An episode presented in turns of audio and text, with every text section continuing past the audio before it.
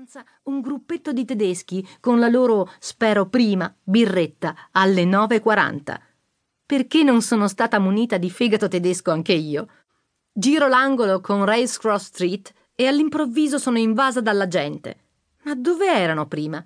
Columbia Road è una strada non troppo ampia, palazzine basse, un unico senso di marcia, un po' di negozietti, ristoranti e piccoli mini market sparsi e là ma il weekend si colora di mille profumi. All'alba apre il mercato dei fiori, due lunghe file di negozianti rubano quasi tutto il passaggio, costringendo i passanti a camminare quasi in fila indiana, inebriandosi di profumi e colori. A differenza dei nostri mercati, qui i commercianti non urlano, si limitano ad appendere delle lavagnette con i prezzi su ogni pianta o mazzo di fiori. Gli autoctoni li riconosci subito i ragazzi indossano quasi tutti una camicia di jeans o di flanella a quadri e si stringono in un cappotto simil marinara color blu notte. Hanno spesso sotto il braccio un mazzo di fiori avvolto in carta velina bianca, oppure tengono per mano una ragazza alta, in cappotto lungo fino ai piedi, che veste con disinvoltura un cappellino nero stile grande puffo. Lei ha gli occhi nascosti da un enorme paio di occhiali da sole. Sì, è vero, siamo a Londra. Qui il sole è quasi un miraggio. Ma ragazzi, è sabato mattina e abbiamo superato i 30. Gli occhiali sono d'obbligo, anche in Gran Bretagna. Sorseggio il mio caffè. Cerco di non rovesciarmelo nella manica mentre la gente mi urta distrattamente. Ho appuntamento con la mia amica Amanda di fronte al cancello nero della Columbia Primary School. Lei dice che è sulla sinistra.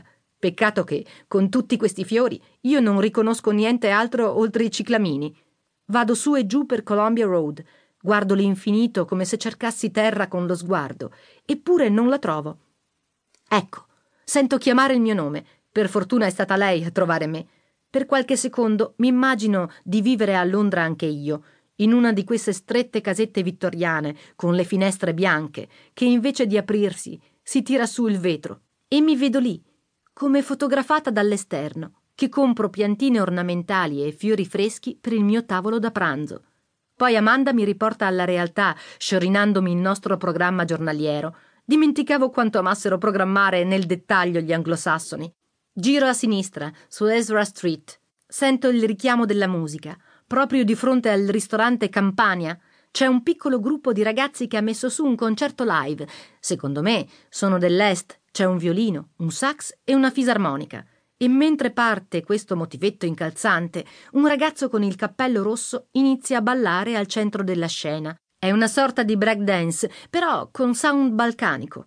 L'accoppiamento è così inusuale che tutti ne rimangono affascinati. Si crea subito un gruppetto di spettatori che tiene il tempo con le mani ridacchiando. Ed è lì, proprio in quel momento, che io non posso fare a meno di premere play sulla mia reflex e registrare la scena Dopotutto, siamo travel blogger, no?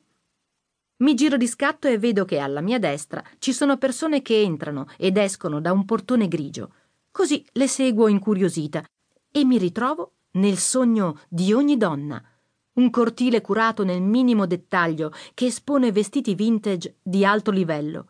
È tutto disposto in un modo così curato, disordinato. Mi domando come fanno qui a rendere creativo il caos mentre casa mia sembra sempre un suc.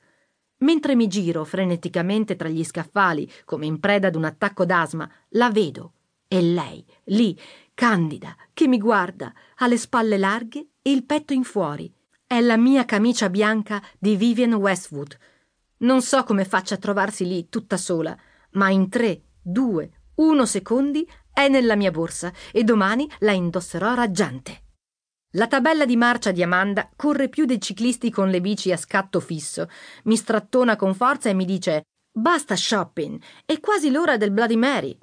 Ma se sono appena passate le undici, rispondo incredula. Appunto. Diretta, assertiva e decisa.